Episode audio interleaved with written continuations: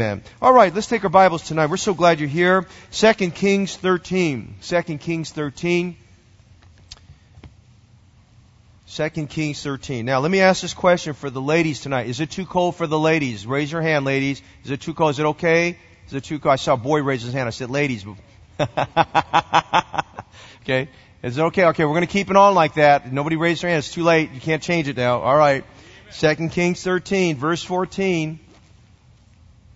2 Kings 13, verse 14. We're glad you're here tonight. Say amen if you're there. All right. Let's do this. I'm going to read the even number verses. You read the odd number verses, and we're going to end at verse 19. Is that okay? Yes. All right. I'm going to read even 14, then you read 15 to, as a congregation. All right. Me first. Okay. Now Elisha was fallen sick of his sickness whereof he died. And Joash, the king of Israel, came down unto him and wept over his face. And he said, O my father, my father, the chariot of Israel and the horsemen thereof. Congregation and Elisha. And he said to the king of Israel, put thy hand upon the bow. And he put his hand upon it.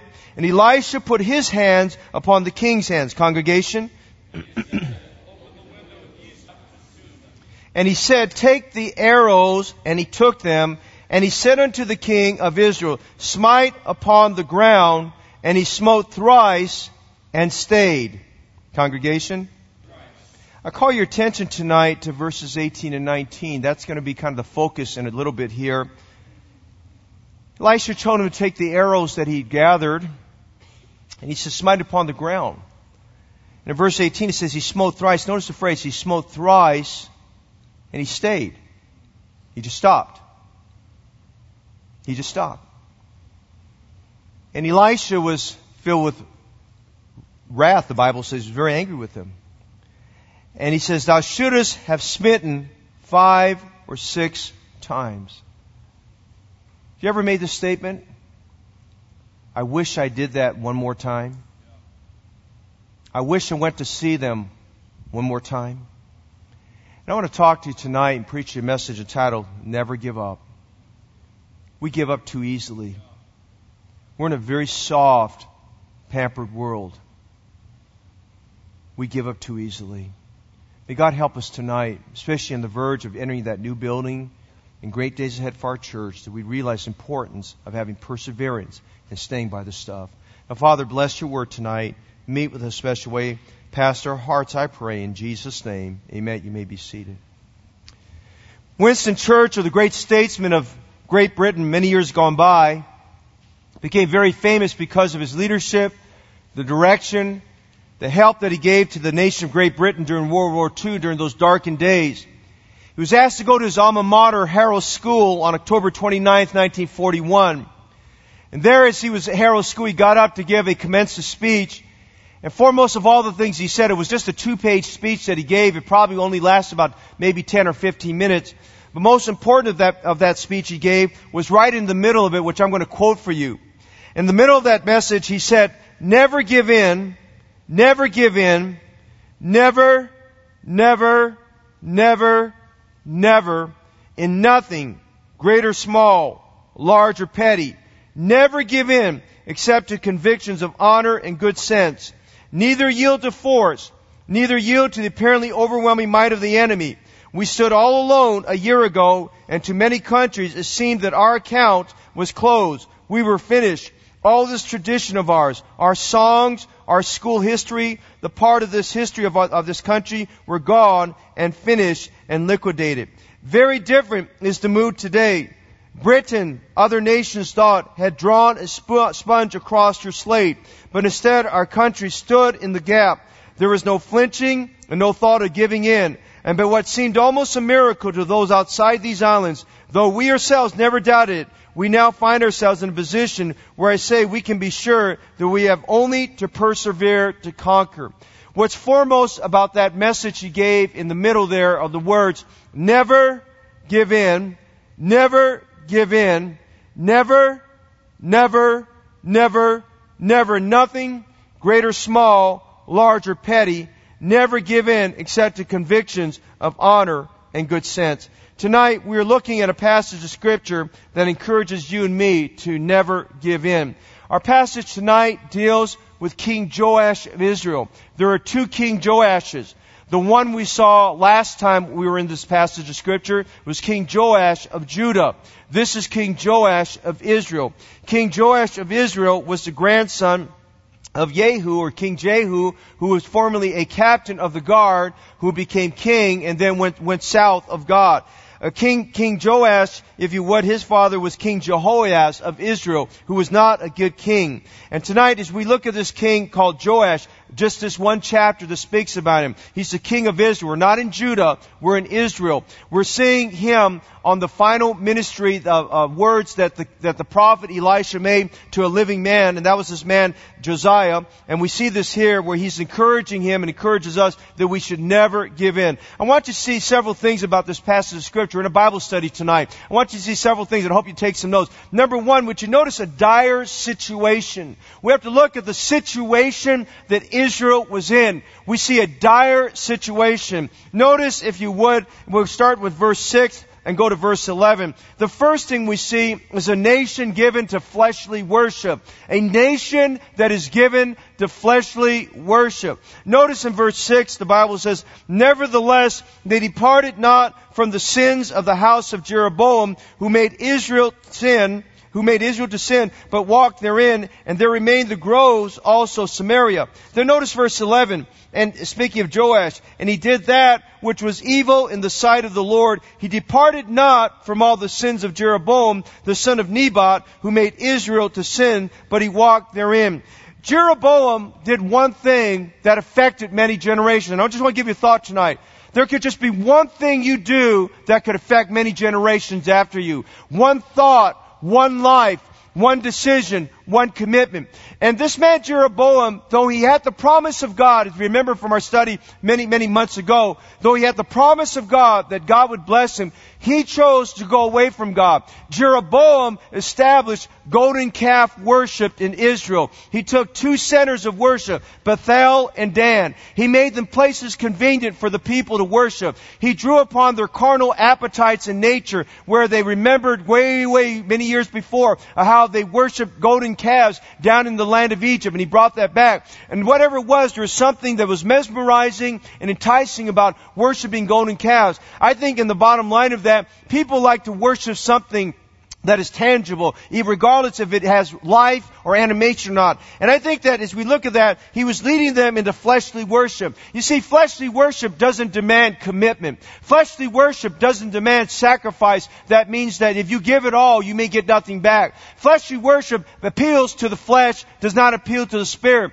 Fleshly worship is at my time, at my bidding, whenever I want. But spirit worship entails we must come before a holy God. Spirit worship entails we must come before God in spirit and in truth. Listen, if we honor, if we worship God as the Bible says we worship God, we will come before His presence with honesty, with truthfulness, realizing as we come into the presence of God that we cannot come before Him as hypocrites and we cannot come before Him with heinous sins or hidden sins. We come to God with a heart desiring to honor and please the Lord. We see here that the sins of Jeroboam were persisting for many, many years. For whatever reason, nobody had the courage. For whatever reason, nobody cared to take a stand, to take down the fleshly worship that, that, that Jeroboam had established. And so it was more convenient for everyone to worship in the flesh. The sins of Jeroboam were golden calf worship. We have fleshly worship. But I would remind you tonight, there's also forgotten worship. Every now and then, people forget, just forget to worship God. God is not important. I'm thankful tonight you're here this evening.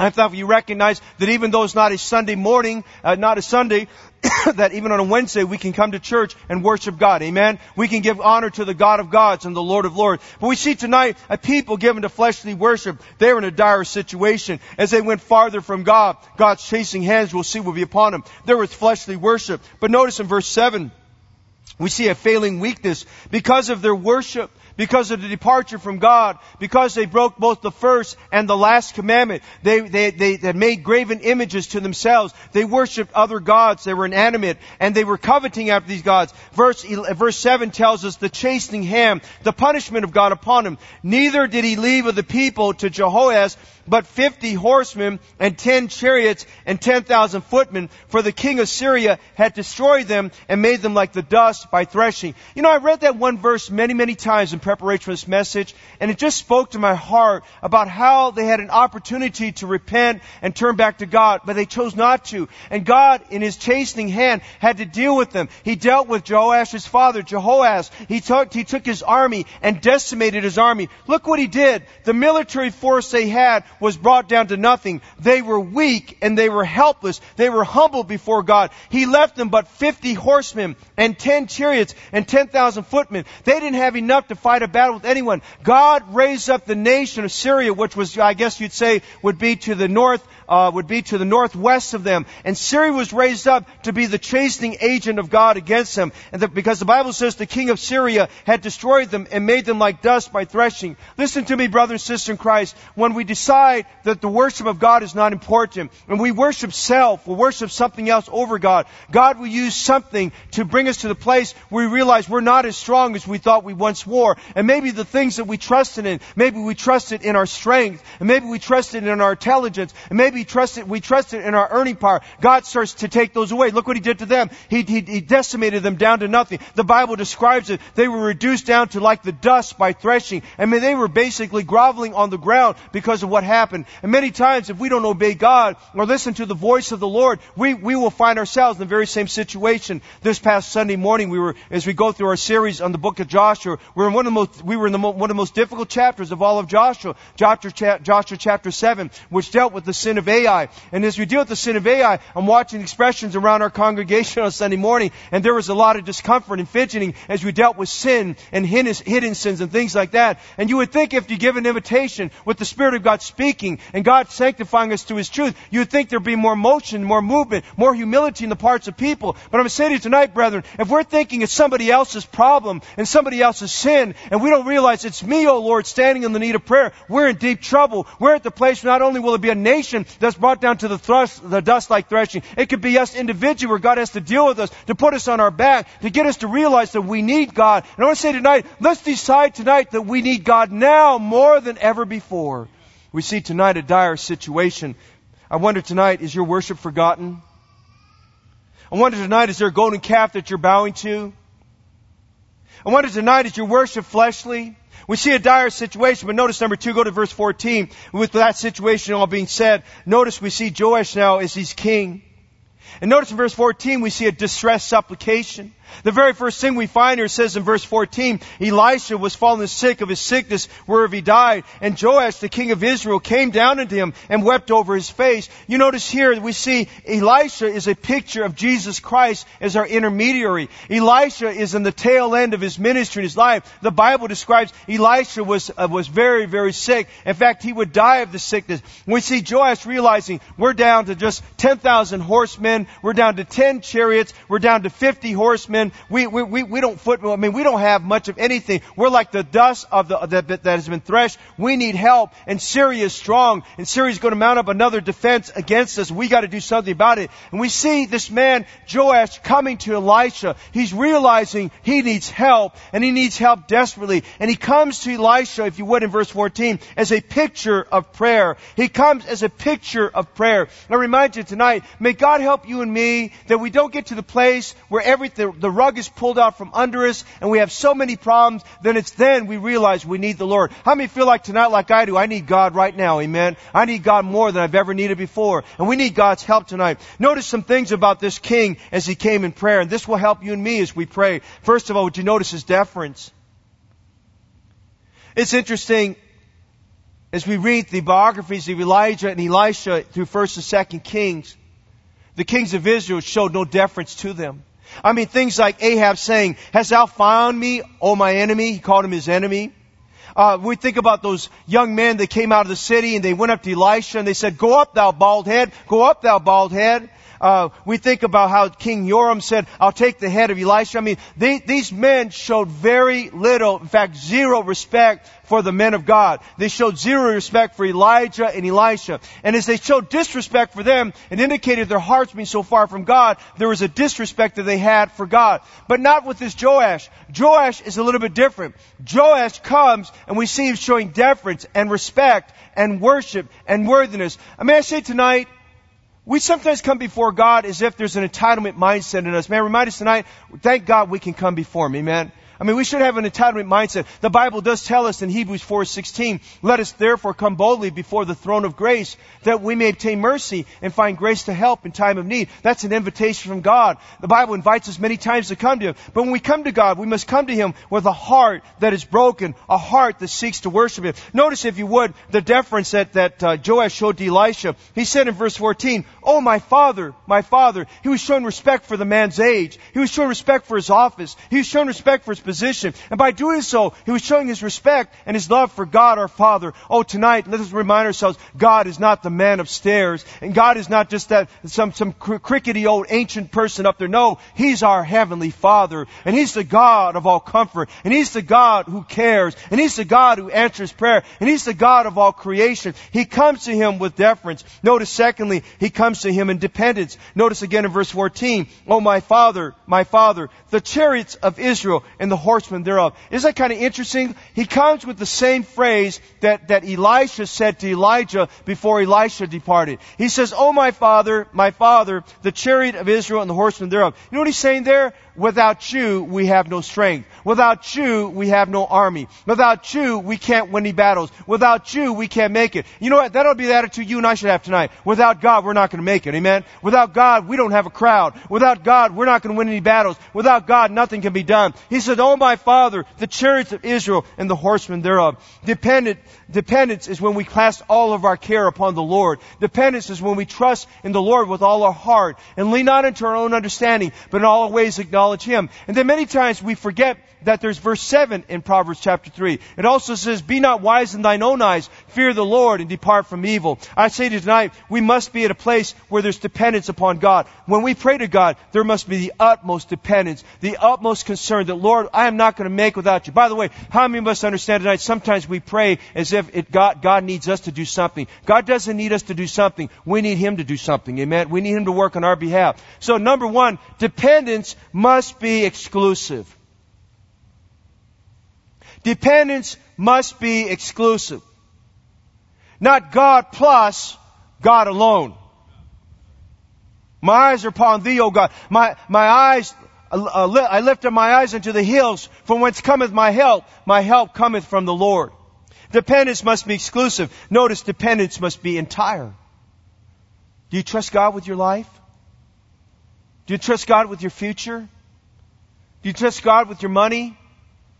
Do you trust God for your relationships? Do you trust God for the very next step?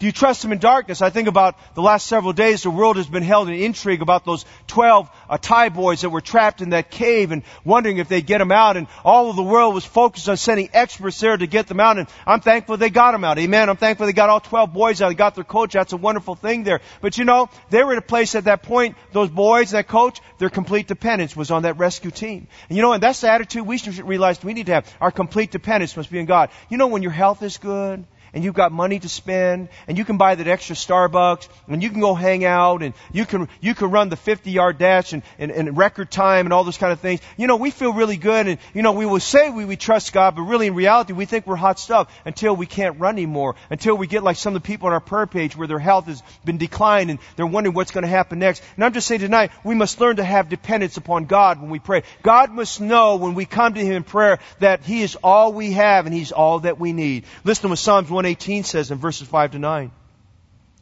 I called upon the Lord in distress. The Lord answered me, set me in a large place. The Lord is on my side. How many glad about that tonight? God's on your side, amen. The Lord is on my side. I will not fear. What can man do unto me? The Lord taketh my part with them that help me. Therefore shall I see my desire upon them that hate me. It is better to trust in the Lord than to put confidence in man. It is better to trust in the Lord than put confidence in princes. Oh, tonight we see through this man Joash, we see that we see in his life that he, he comes to God in deference and he comes to God in dependence. But notice this man, he comes to God because of a dilemma. Notice the beginning part of verse 14 again. Yes, he was in trouble. But notice how verse 14 starts out. Now Elisha was fallen sick of his sickness, whereof he died. Elisha was deathly sick. He probably barely could get himself out of bed. He's a much older man. He worked hard his life. He spent his life serving others. And whatever sickness he had, the Bible tells us he died of that. But what God wants us to understand in verse 14, the window of opportunity was closing. And Joash came to the realization, Elisha is the reason why we're not in bad, worse shape. If it wasn't for Elisha, we'd be in really bad shape.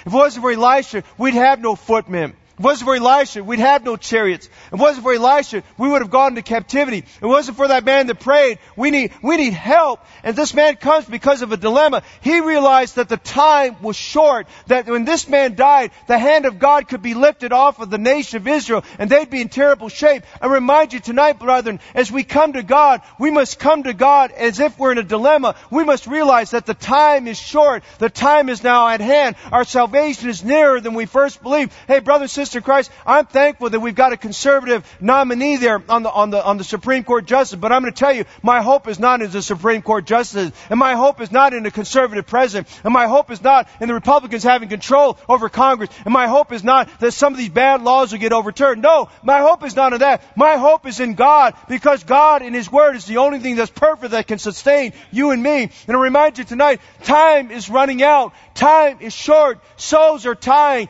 People are going to hell. Time is getting shorter. The economies could turn upside down overnight. Wars could break out around the world. Calamities could happen everywhere. I remind you tonight, let us not sit at ease in Zion thinking everything's okay. We must take life as this, that the time is short and time is at hand. Or remind you tonight, he had a dilemma. He said, if I don't come now, we may not get it done. And remind you tonight, we must move with a sense of urgency, brother and sister in Christ. Souls are dying. You may not get another chance to tell grandma. You may not ever get another chance to tell your grandfather he needs to get saved. I'm thankful Brother Jojo went back to the Philippines last November to purposely just go there to see his father, to get him the gospel and led his father to Christ. And thank God that when he went, that when he passed away, we know for sure that he's in heaven. I'm thankful, Lord, that God has used people like that. I'm thankful Brother Anthony having concern for his his great aunt who is in declining health and in spite of a Buddhist background, in spite of her daughters being very Buddhist, she trusted Christ as her savior in the hospital. As she did so, her Buddhist daughter turned to her and says, she said, mother, do you realize if you go through this and you pray this, I won't offer any food to the gods for your soul when you're dead. She said, that's fine with me because I'm not going to need it. Praise God for that. Amen. And I'm just saying to you tonight, we need to realize something. Time is short. We must do all that we can. And that's where this man was at. He recognized time was short and I better get to him right now. And I'm saying to you tonight, if you don't have a prayer life, you better get to God right now. And if you're not reading your Bible, you better get to God right now. If you're not trying to win souls, you better go out and try to win souls right now. And if you're living with your something back in the closet that you're living with and you've not confessed the sin to God, I would declare to you tonight, time is getting short. We better get to God right now. Amen. We see a dire situation. Notice, if you would, number three, we see the divine support.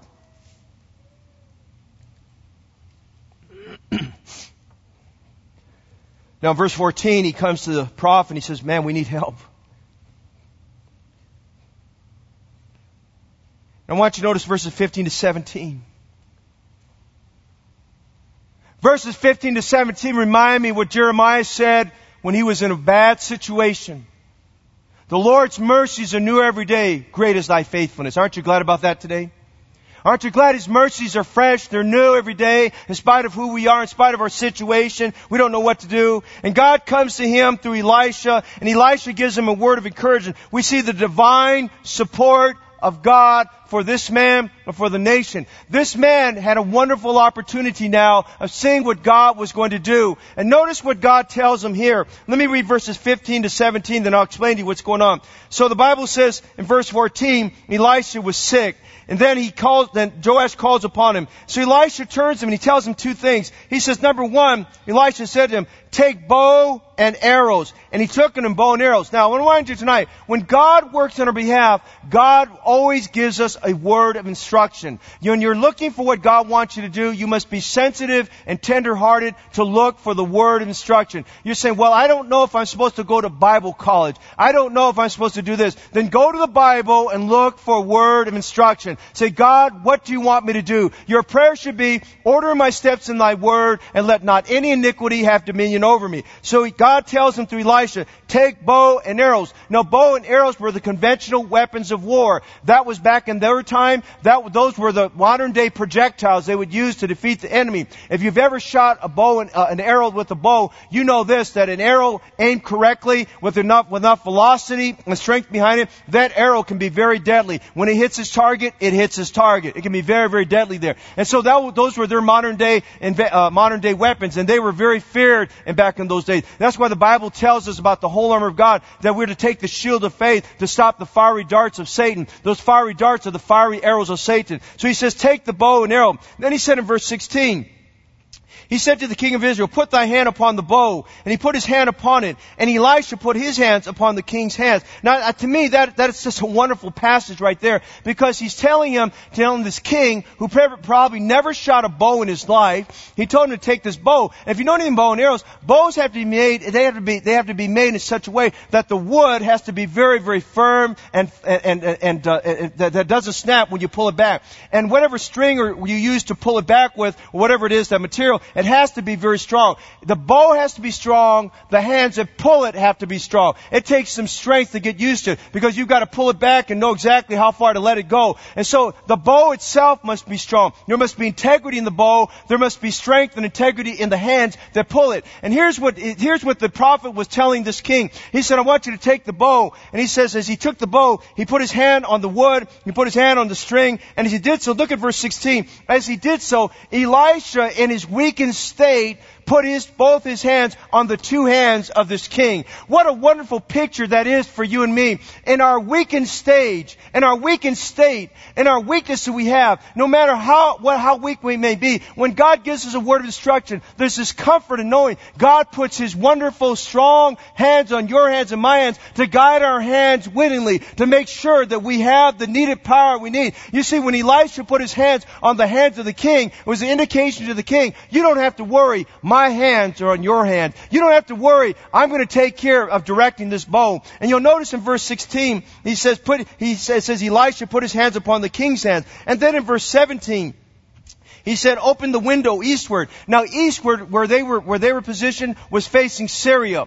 And he was basically telling them, I want you to face Syria. I want you to pull the bow back, take one arrow. You're going to put the arrow in that. You're going to pull it back and I want you to let it go. You shoot and let it go. By letting it go and shooting it eastward out that window, he was basically declaring war on Syria. Now that was something King Joash was not really intending to do. But that's what the prophet was telling him. You're going to declare war on this country. And notice what happens in verse 617. Open the windows eastward and he opened them. Then Elisha said, shoot. And he shot. And he said, the arrow of the Lord's deliverance and the arrow of deliverance from Syria. Now as that, that, that, that arrow was shot, Elisha is giving him a word. The arrow of the Lord's deliverance. The arrow of the Lord's deliverance. He's telling him, listen, as you shoot this, I want you to understand something. With my hands and your hands, I'm going to take care of making sure you defeat that nation. I'm going to make sure of that. Hey, you know there's a great promise that Jacob, that God gave to Joseph back over there in Genesis 49, 24. Can I read that to you? Genesis 49, 24. The Bible says, but his bow abode in strength, and the arms of his hands were made strong by the hands of the mighty God of Jacob. From thence is the shepherd, the stone of Israel. You see, tonight, as we look at the situation, God works in spite of our weaknesses. God works through our weaknesses. In fact, God chooses to work through weakened vessels. God wants you and I to be a place where we're completely dependent upon Him. This king was very weak. This king did not have the strength. He didn't even know how to hold the bow properly. But as Elisha put his hands on the bow, on the, hand, the hands of that king, he guided that man's hands so that as he pulled the string back, the, the arrow would, would accomplish its destination. This is a beautiful picture of God's grace at work in your life life and mine. It's where God's strength is made perfect in weakness. And then notice something else here. He says here in verse 17, the arrow of the Lord's deliverance, the arrow of deliverance from Syria, for thou shalt smite the Syrians in Aphek till thou have consumed them. Now, underline the word Aphek. This is not the first time Israel was in Aphek. In fact, The last time we read about Israel being Aphek was back in 1 Kings chapter 20.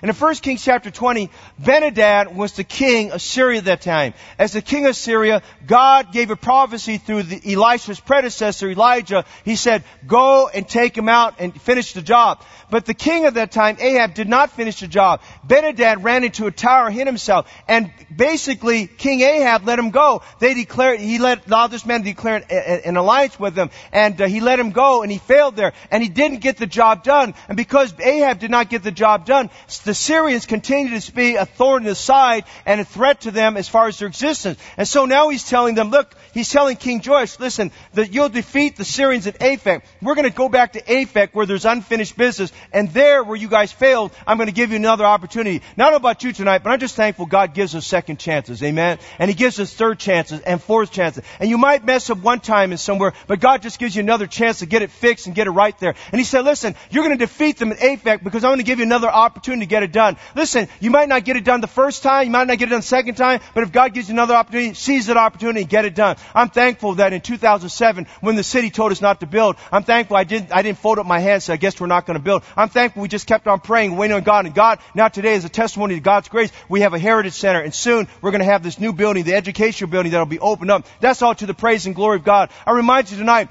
God specializes in working through our weaknesses. The most important part of you is the weakest part of you. God works through your weaknesses. God doesn't care about your strength if your strength is not given to Him. God cares more about your weakness because we would rather hide our weakness. We would rather not use our weakness. We'd rather not confess our weakness. But I'm going to tell you tonight, it's through weakness that God works through your life and mine there.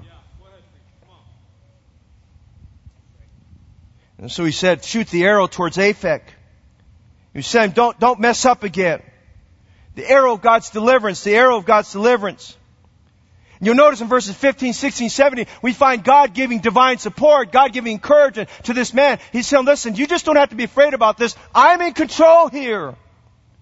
You're going to get the victory. I'm in controller. I've got my hands, my big hands on your little hands, and I'm controlling the direction of the arrow. And I've got you pointing in the right direction. I've got you looking in the right direction. I've got your strength in the right direction. You just got to trust me. And listen, I'm going to tell you tonight, we get to the place where we're thinking about all the planning and manipulation and configurations and plotting and strategic planning we need to do. I'm going to tell you, there comes a time in life, brethren, where we got to put aside the strategic planning and the manipulation and the configuration and say, God, just put your big hand hands on my little hand. And God, you take hold of that bow and you aim me in the direction you want me looking. And God, you take care of business because without God, we can do nothing, brethren.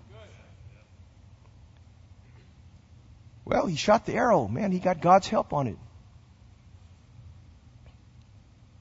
But remind you, where God gives us his help, God also requires participation on our part, your part and mine.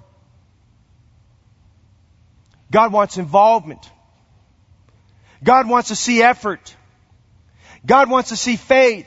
And what you notice, we go from this place of divine support. We see a dire situation, a distressed supplication. We see the divine support, but you notice verses 18 and 19, we see a doubtful submission. Remember, he's told in verse 15, now I want you to take bow and arrows. And in my mind, I imagine he probably grabbed a quiver that was filled with arrows. When he shot, he took one arrow out and shot it out towards Syria. And God said, the arrow of God's deliverance, the arrow of God's deliverance, I'm going to take care of business. But then he tells us something else in verse 18. He says in verse 18, now take the arrows. That meant take all the arrows out of the quiver. Take the arrows out. And he took them. Now, bear in mind, God's asking him to make, to do something. He has to exert some effort here. He says, take the arrows, and he took them, and he said unto him, the king of Israel, smite upon the ground. Now, he already knew as he's going into this endeavor, mark this down now, he already knew as he's going into the endeavor that God, God was going to help them.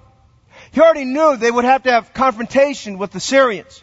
He already knew that there'd be, there was a battle looming ahead. He already knew that the threat of the Syrians was going to be taken care of by God. But what, what he was having a little bit of, of uh, uncomfortable feeling about was about the fact that there was effort required as part. You know, you know what kind of people we are? We're just like him. A lot of times we want God to do everything and we do nothing. And God wanted him to exercise some faith and some effort, some sweat, And he says, smite upon the ground. Now it was open ended. And what he was saying there, he said, I want to see how much faith you've got. I want to see how much determination you have. I want to see how far you're looking ahead. I want to know what kind of courage you have. I want to know what kind of prayer life you have. I don't know what kind of, what do you believe about the promises of God? Smite the ground. He didn't tell him, he purposely did not tell him how many times to smite the ground. He wanted, he knew how many times he needed to smite the ground, but he wanted to find out, well, what will you do? What are you going to do? And a lot of times as God gives us the promise, He's going to act on our behalf and do something. Many times as God gives us that next word of instruction, it's very open-ended. We're kind of wondering, what do I do? Do I do less or do I do more? Well, I can tell you this, as God told him to smite the ground, God was not intending him to smite less. Because God was already told him, look, at the arrow of the Lord's deliverance, the arrow of the Lord's, you've already got the, listen, you've got the victory in the bag, but you've got a part of this. I'm not going to do all your work for you because if I do that for you, your faith will not grow. You will not appreciate who I am. You will not realize the importance of faith in any endeavor. Listen, without faith it's impossible to please God. Watch what happens. He takes the arrows out. He said, we got a psalm book here. I got a water bottle here. Maybe it won't bust. Amen. He took it and he goes like this. One, two, three. He stopped. And I imagine King Joash is like this. He does the third one. He goes, I did it. And the prophet of God was unhappy. In fact, look at verse 19. Elisha was wroth with him. He was filled with righteous indignation. He was perplexed. And I want to remind you, this prophet was on his deathbed. Because in his very final words, he's trying to help this man, and this man didn't get it. And you notice this man, he says to him, Thou shouldest have smitten five or six times, then thou hadst smitten Syria till thou hadst consumed it. He was saying, look it, you're not going to take them out in one confrontation. You're not going to take them out in two confrontations. He said, you should have smitten the ground five or six times because by doing so, you would have decimated their army, you would have taken more of their strength away, and you would have consumed them. You would have proved to them that you're in control, of their charge, but you didn't do it. Notice what the Bible says in verse 18. He smote thrice and he stayed. He smote thrice and then he stayed. Wherefore now thou shalt smite Syria but thrice. He smote three times but he stayed. The man stopped when he should have kept on going. He gave up when he should have kept on moving. The idea was implying here, you should have exercised more faith, but you did not. And the Bible says you should have done more, but you did not. And Elisha is very angry with him. He was telling him, you stopped before the victory was complete. Hey, the problem with Joash, he stopped when he should have kept on going. That was his problem. That's my problem. That's your problem. We don't exercise enough faith. We stop exercising faith after a couple of times. We stop praying because we don't see immediate results.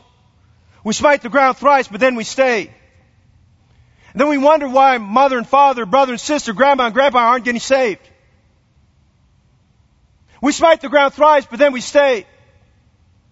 We stop praying because we don't see immediate results. We stop serving because we are tired of serving. We stop witnessing when he souls because we think one or two times is enough. We only come to church on Sunday mornings because we feel like I've done my job. We, we smite the ground thrice, but then we stay. And we get this idea, we say, man, I'm going to too much church. What's too much church? Come on. What's too much church? We say, well, you're reading too much Bible. What's too much Bible? Hey, is too much of Jesus a bad thing? Too much of God a bad thing? Come on, talk to me. Is it? Is it bad? I'm saying tonight, he said you smote the ground thrice and then you stayed. Hey, is praying too much? Is it bad? Is reading a Bible too much? Is it bad? And you say, well, you don't understand. My brother only reads it once a day. So that means you're only going to read it once a day? He smote the ground thrice, but then he stayed. He quit when he should have kept on going. He says, thou should have smitten five or six times. Then hadst thou smitten Syria till thou hadst consumed it. We give up too easily. We give little effort. We need to give much effort. We stop giving because we don't want to give any more. We smite the ground thrice, the ground thrice, and then we stay. Well, I've been in faith promise for two years and three years and four years, but I think this fifth year, sixth year, seventh year, I'm going to stay. We smite the ground thrice, but then we stay, and then we wonder why missions is not advancing, and we wonder why we're not being blessed. We wonder why things are not advancing. We wonder what's going on there. We stop praying for sinners to be saved because we don't want to pray anymore. We lose our concern about going out and reaching the souls for Christ and identifying people for the Lord. We stop that. We stop that because we smite the ground thrice, but then we stay. We stop because in our vain imagination we think that there's a simpler way. Brother, I tell you tonight, we see a doubtful submission. He didn't want to submit. He didn't want to hit it two more times. He didn't want to try again and try again and try again. He smote the ground thrice. Then he stayed. I wonder if we're like that tonight. Of a doubtful submission. We don't put enough effort. We don't try. We give up easily. We look at the model of someone who's putting very little effort well, see, she's not doing it, so why should I do it? We look at somebody else, well, you know, they're, uh, they've kind of they've lowered their their ways here. And I'm going to tell you, brother, brothers and sisters in Christ, we we live we're in the last days. We're in a time where people want to do less not more. We live in a time where people want to follow the lowest standards of leadership, not the highest standards of leadership. We live in a time where people don't want church. They want to reinvent church. They want to have the fleshly worship instead of having worshiping God in spirit and in truth. We don't want to pray because we don't want to make the time. We don't want to be creative in our thinking and try to reach souls for Christ because we don't want to make the time. He smote thrice, and then he stayed. We see the dire situation, the distressed supplication, the divine support. God was there for him. We see a doubtful submission, but as we close tonight, I want to end with this thought tonight. Go back to verse 19 with me. He smote thrice, and then he stayed. And I want to give you tonight just a thought we want to end on. I want to prevail upon us tonight, beginning with me. Let's have a determined steadfastness. Thou shouldst have smitten five or six times. May I encourage you tonight? Never give up. Never give in. Never, never, never, never give in. Never, never, never give up. Never, never, never stop. Keep on going. Listen, tonight, I'm thankful tonight that Lester John's wife, Lori Johns, is saved because she'd been prayed for since 2011 from the very first time that he came to church. I'm thankful that we, as I gave the, I, I asked our church for folks to come. We had 30, 25 to 30 of our folks that came on Monday night to a service that was run by a Catholic priest. I was supposed to MC the service. I found out at 5.30 the Catholic priest was running the service. I thought, oh boy. I looked the agenda and I, they only did one thing I asked for, and that was to keep me at the end. Always put me at the end. I always want to get the last word in. Amen. They put me, they kept me at the end. But as they started going through this, and I won't go bore you with all this, but those who were there early with me, when the moment that thing started, that thing went for, I think, I think it went for, for about an hour and 15, 20 minutes or something like that. It was just the same ceremonial, vain repetition, stuff like that. And it was killing me there. They were throwing water on his body and doing all that kind of stuff. You've been to those kind of services there. And I'm thinking, Lord, you got, they, they need, they need an awakening here because they need to realize they don't need to do that. He was saved. He's in heaven. He graduated. You don't need to pray over his body. He's, he's in heaven. You don't need to worry about his eternal security. He's secure. Jesus secured him. Amen. Jesus said, I give unto them eternal life and they should never perish. Neither should any man pluck them out of my hand. And then the priest got up and he quoted, he quoted John 14 out of some weird translation. I don't know which one, but I just know it was weird. Amen. And he started giving some translation there. And that, and I normally like to use John 14 as a word of comfort, but I'm looking at this hodgepodge of stuff's going on there. I thought, oh boy, I don't know what I'm going to do. And I'm praying over this and I'm getting very fidgety there. And the Lord laid on my heart John 11, 25, 26. I am the resurrection the life.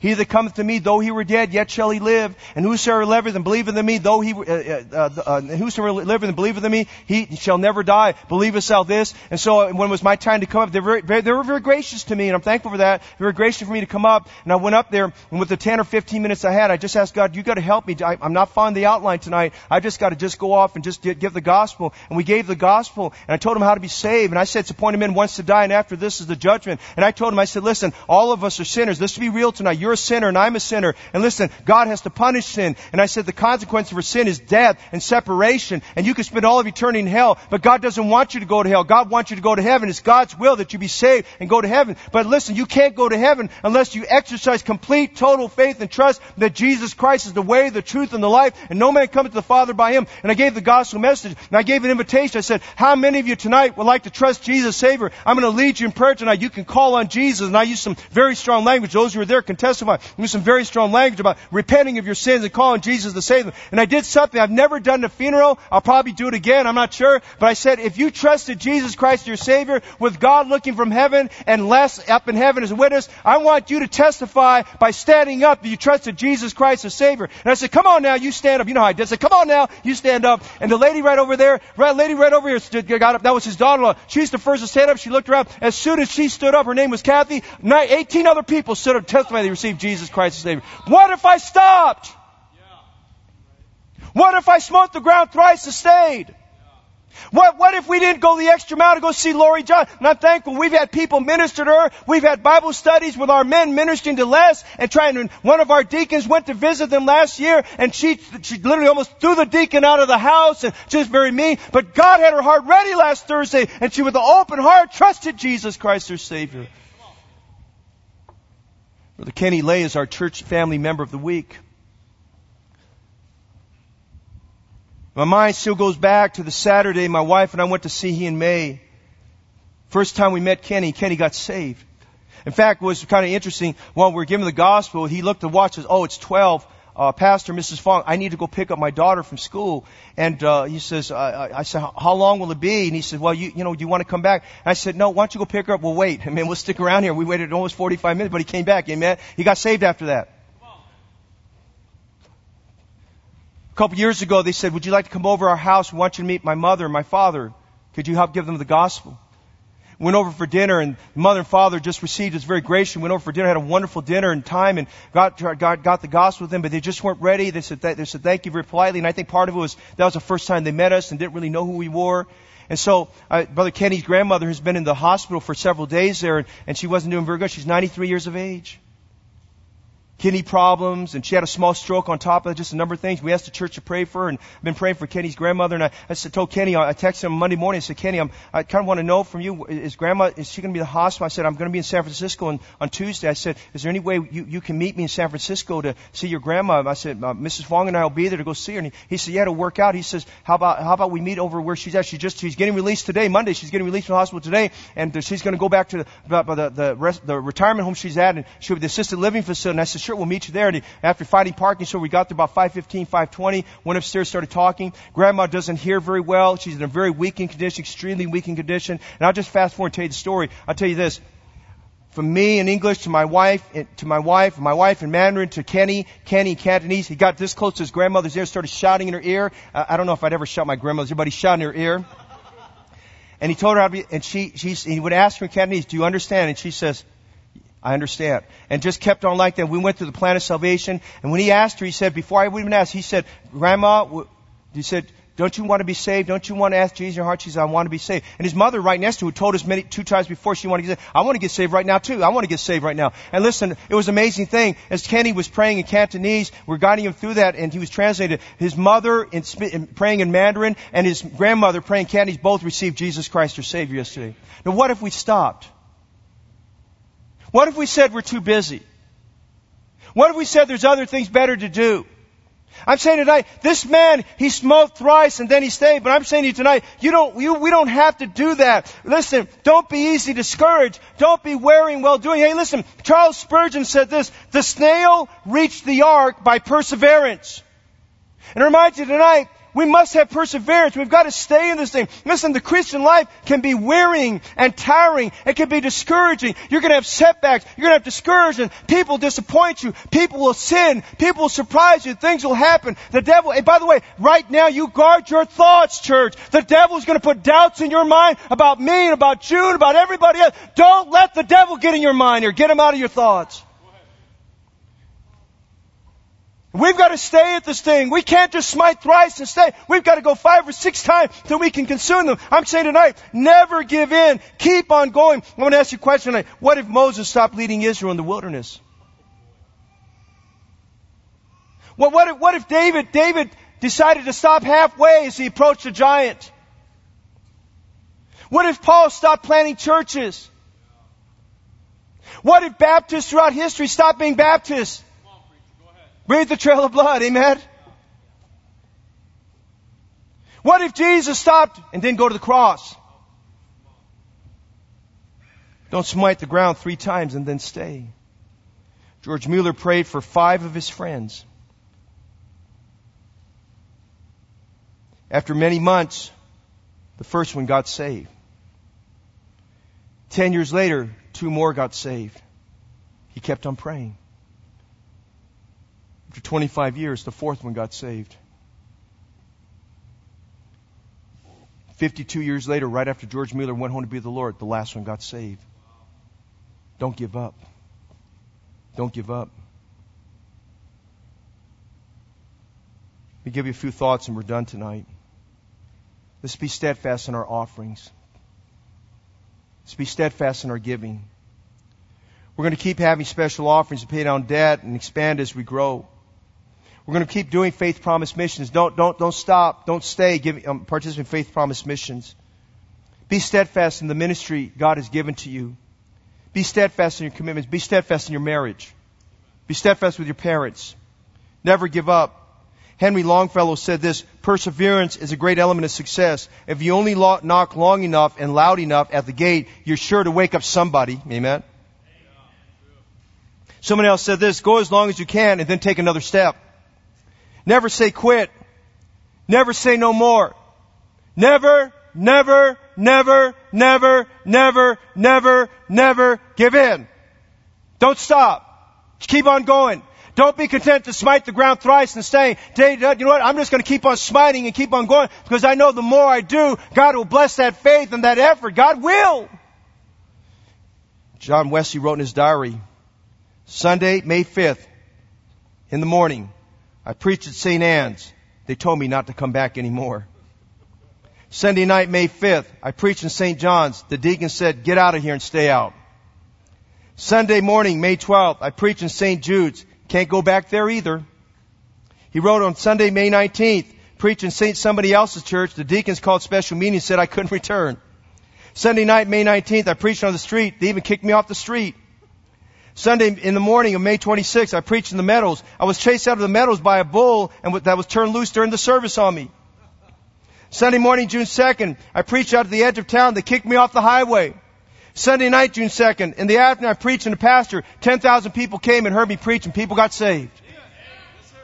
He smote the ground thrice and then he stayed. Thou shouldst have smitten five or six times, then thou wouldst consume them. Don't quit. Keep going. Never, never, Never. Listen, listen. You're going to hit hard spots in life. You may be at that place right now. Don't go one and two. Well, I hit my three times. That's it. Keep on going. Keep on being faithful. Keep filling up that same chair. Keep making those offerings.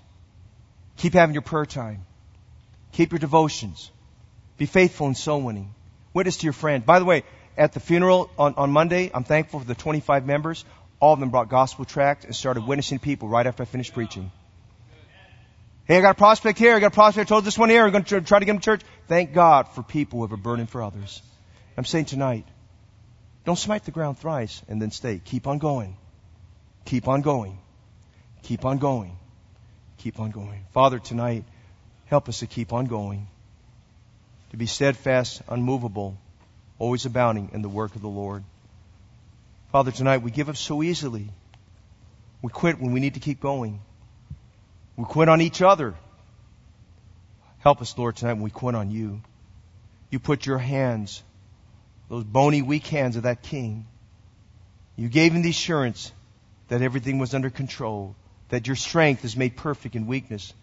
But when that happens, we must still follow your instructions. We must still exercise faith. We must still exercise effort. We must go outside of our box. We must, Lord, just be willing to go further than we've gone before. And help us tonight. I realize we get weak. And we know that our outer man perishes, but we know that the inward man is renewed day by day. And thank you tonight that 2 Corinthians 4 6 says, We have this treasure in earthen vessels, that the excellency of the power may be of God and not of us. Lord, we're not trying to conjure up what we can do. We need you to do it through us. Spirit of the living God, fall fresh on this congregation for cleansing, for purifying, for power, for perseverance. Have your way tonight at the invitation, however it may be. If someone here tonight is not saved, God, they need to get saved. They need to stop saying, I'm going to put it off. This is the day of salvation. This is the accepted time. For those who do not know you tonight as Savior, they've never called upon you, repented of their sins, said, Jesus, I need you. Tonight, help them to call on you this evening, to exercise faith in Christ and be saved today. Increase our faith tonight. May the grace of God abound in our hearts because you promised you give more grace. Give more grace tonight, we pray, in Jesus' name. Piano's going to start playing. I ask you to stand. If you need to come tonight, you join us at the old fashioned altar tonight. You feel like quitting, feel like giving up, don't give up. Never give in. Never give in. You say, my situation perplexing. I understand that. I understand that. I got several myself right now, but don't give up. Don't give in. Don't quit on church. Don't quit on the Lord. Don't quit serving. Don't quit giving out tracts. Don't stop praying for the unsaved family members that give you trouble. Don't, don't turn your back. Just keep going. Never give in. He smote the ground thrice and then he stayed. Maybe you gave up a long time ago. I would encourage you tonight, get back in. Don't give up. Look at it as a blip on the screen, but get back into it tonight. Get back into it tonight. Let God work in your life. Let His strength be made perfect in weakness. Then tonight, if you're not saved, we invite you tonight to call on Jesus to save you. Right where you're at, you can tell the Lord of glory, I need to get saved. I believe Jesus died for my sins and rose from the dead. I take Him now as my Savior. Would, would you do that tonight?